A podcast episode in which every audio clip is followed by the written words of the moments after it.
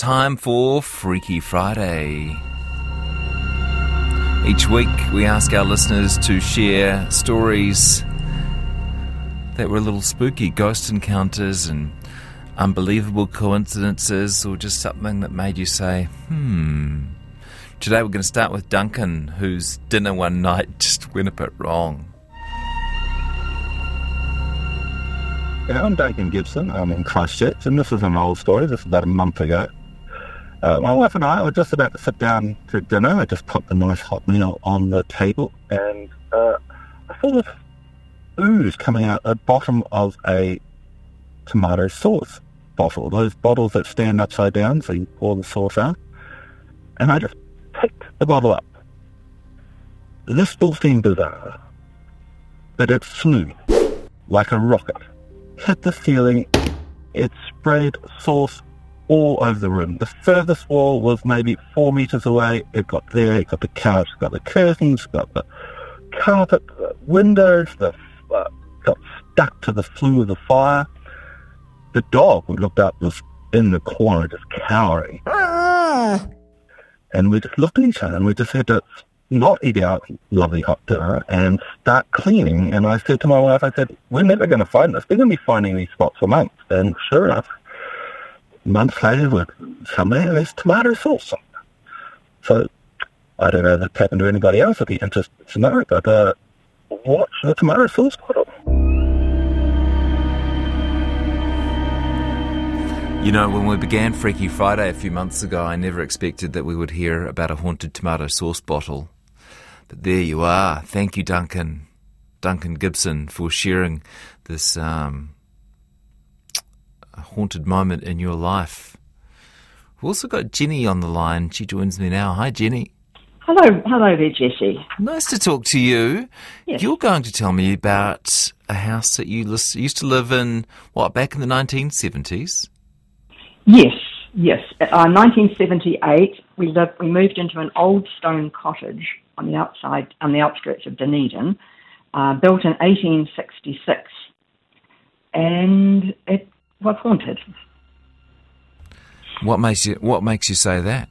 Well, one night we'd not long moved in, and probably a few, a couple of months maybe, and uh, we were sleeping in uh, one bedroom, and our son, who's about nine years old, was sleeping in the next bedroom, and his two sisters were away that night. Mm. But in the in the middle of the night, he woke up, sat up in bed to pull his quilt up, and he noticed on the sheepskin rug rug on the floor beside the bed a girl curled up with long blonde hair and a long white nightie. And he Gosh. was sort of look, he was looking at her thinking, what's my sister doing there? And then he remembered she wasn't at home that night, and the girl sat up and smiled at him.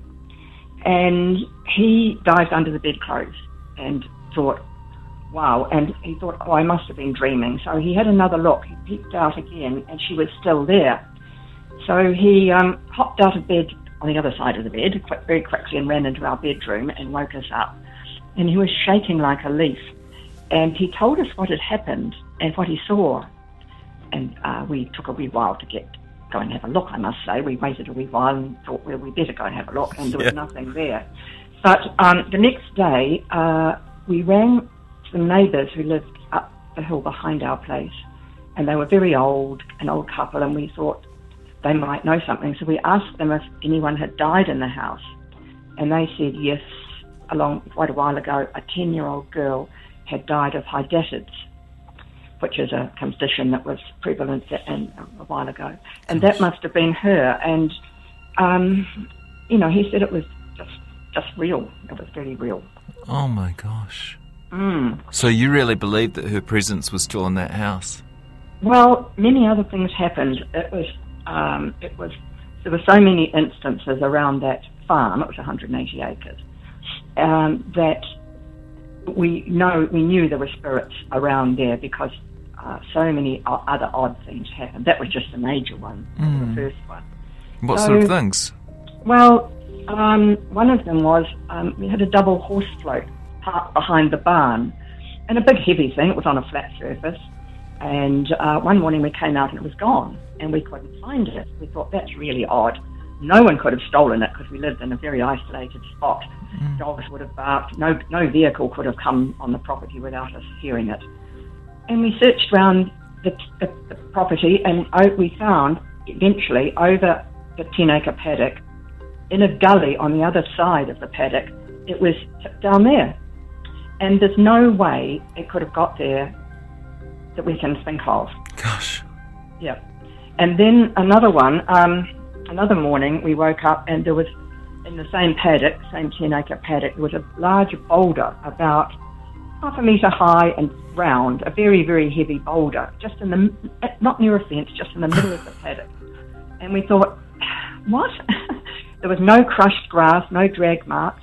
The fence, which um, was around, you know, around the paddock, had not been damaged. There was no wires broken, or there's no way. It, we didn't know how it got there. So we looked on the hill behind the fence and found a place up on the hill where obviously a boulder had been. Um, but how it got down in the middle of a paddock with no broken fences, no marks, no crush marks, was a mystery. You're, you're pretty sure it hadn't been there the day before? No. No, of course not. We moved it. We sort of pushed the boulder and all the grass underneath it was green. It had just arrived in the night. And the, the same, I mean, so many things happened in the night there. And we do know that all the previous owners and the owners of that property after us had had uh, not always pleasant experiences. Does the house still exist? Oh, yes. Yes, it's still there, for sure. I mean, it's a very, it's an old stone cottage, um, ninety foot barn. It's, it was built on the road, um, the old road from Dunedin over onto the Tyree, and the re- the remnants of the road is, were still on the property. We could see where the road went. And I think it was a staging, a staging post for the coaches and horses that went over the top. But um, it's still there, yes. Yes. How, how long did you live there for? We've been there for four or five years. I think five years, and most people only stay there about that length of time. I'm not surprised, Jenny. It has a high turnover rate. Oh, yes, I did hear. I heard. I did hear tell. This is a long time ago, but I did hear tell that someone um, had it, it exorcised or something, had something happen to it that got rid of spirits. So I'm not sure if it's still like that. So it wasn't just you who had those experiences. No, no, no. Previous other. Uh, Other owners had held illnesses. They had been gored by a bull or um, had heart attacks or serious illnesses. In fact, one of our daughters had a, uh, well, she had an incident that caused, she was pushed down the stairs in the middle of the night and she felt a hand push her down the stairs. That was not a pleasant, you know, that was sort of something not benevolent. Mm. So, does your, does your son still remember that night? Oh, yes. Yes, etched in his memory. Mm. Where is he now? He lives in England. He's, mm-hmm. now in his fifties, he's now in his fifties. I mean, it was a while ago. When he, come, when he comes over in a few weeks, I'll ask him more details about it. Mm-hmm. Yeah. Really nice to talk to you. Thanks for sharing. And, and I suppose you're a little cautious who you share this one with, because pe- people might look at you a bit funny, I suppose. No, not really. I don't, I don't worry about that. Okay, so, good. Well, you're... Yeah, well, thank you very much for um, joining us on Freaky Friday, Jenny. That's one of our best ever. No problem. Bye.